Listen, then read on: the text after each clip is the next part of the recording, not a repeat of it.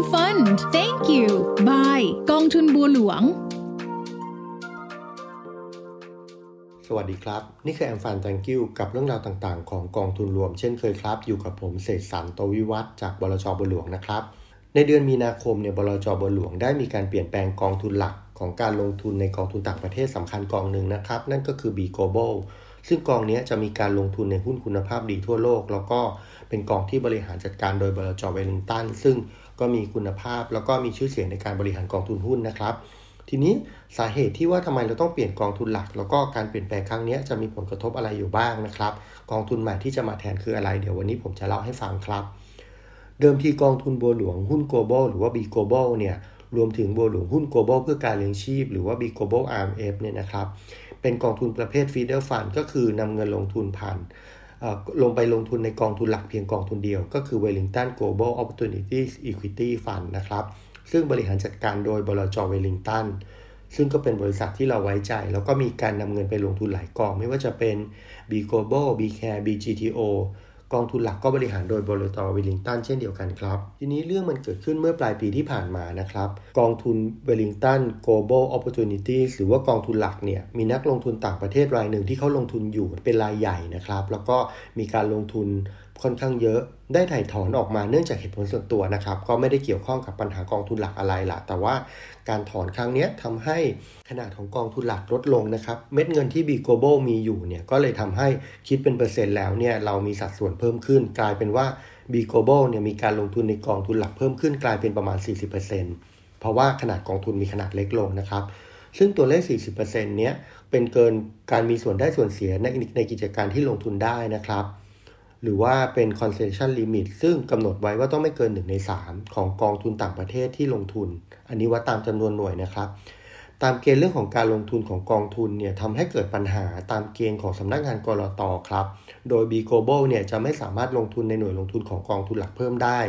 ถ้า concentration limit ยังเกินอยู่นะครับ ทำให้มีเงินเม็ดเงินใหม่ที่ผู้ลงทุนลงทุนมาใน B Global เนี่ยก็ไม่สามารถเอาไปลงทุนต่อใน Wellington Global Opportunities ได้นะครับ อันนี้เนี่ยก็เป็นปัญหาที่จะเกิดผลกระทบต่อในอนาคตของ B Global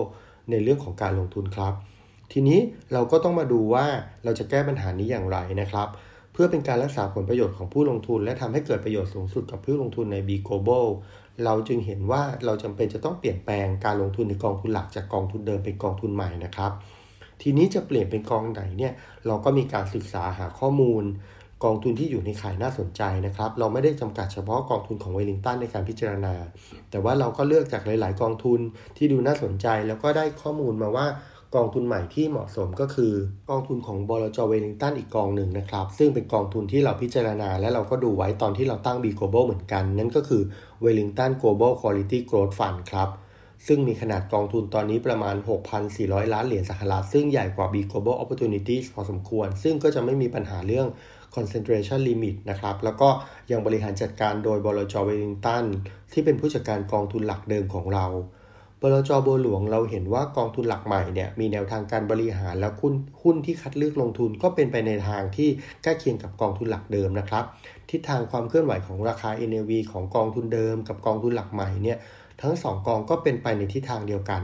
จากข้อมูลความเคลื่อนไหวของราคา NAV ย้อนหลัง 3 ปีตั้งแต่ปี 2020 ถึง 2022 นะครับ เป็นตัวที่เราใช้พิจารณา และเพื่อให้วิธีการบริหารของ B Global และ B Global RMF เป็นไปในแนวทางเดียวกันนะครับ และสอดคล้องกับสิ่งที่ลงทุนรับนักลงทุนไทยรับทราบมาตลอดว่าเเรื่องนี้เป็นความตั้งใจจริงของบลจบัวหลวงที่จะทำให้กองทุน 2 กองนะมีแนวทางแล้วก็มีลักษณะใกล้เคียงกัน แล้วก็เป็นการป้องกันปัญหาการลงทุนเกิน concession limit ของ B Global RMF ด้วย เพราะว่าเมื่อเราย้าย B Global ออกไป ก็จะทำให้กองทุนหลักมีขนาดเล็กลงไปอีก ก็ทำให้สัดส่วนของ B Global เนี่ยเกิดเพิ่มขึ้นจนมีปัญหาอีกนะครับ เพราะฉะนั้นเราก็ย้ายไปเลย 2 กอง ไปอยู่ที่ Wellington Global Opportunity Growth Fund นะครับบลจบัวหลวงเชื่อว่าการเปลี่ยนแปลงกองทุนหลักของ B Global และ B Global RMF ในครั้งนี้เนี่ยจะเกิดประโยชน์กับผู้ลงทุนในปัจจุบันแล้วก็ผู้ลงทุนใหม่ในอนาคตนะครับ ภายใต้กรอบนโยบาย แล้วก็แนวคิดการลงทุนที่ใกล้เคียงกับของเดิมที่เราแจ้งไว้ให้กับผู้ลงทุนครับ ปัจจุบันกองทุนหลักใหม่หรือว่า Wellington Global Quality Growth Fund เนี่ยมีการลงทุนในหุ้นอยู่ประมาณ 80 ตัวนะครับ อันนี้เป็นข้อมูลที่อ้างอิงจากแฟกชีตเมื่อสิ้นเดือนมกราคมของกองทุนหลัก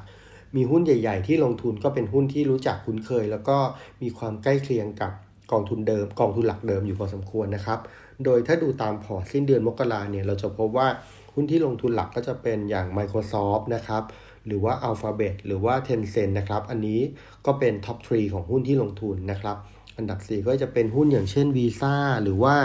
หุ้นเกี่ยวข้องกับธุรกิจ healthcare อย่างเช่น United Health Group นะครับซึ่งเป็นบริษัทที่ให้บริการผลิตภัณฑ์ดูแลสุขภาพ และบริการประกันภัย และเป็นบริษัทด้านการดูแลสุขภาพที่มีรายได้สูงที่สุดในโลกนะครับ หรือว่าอย่างเช่น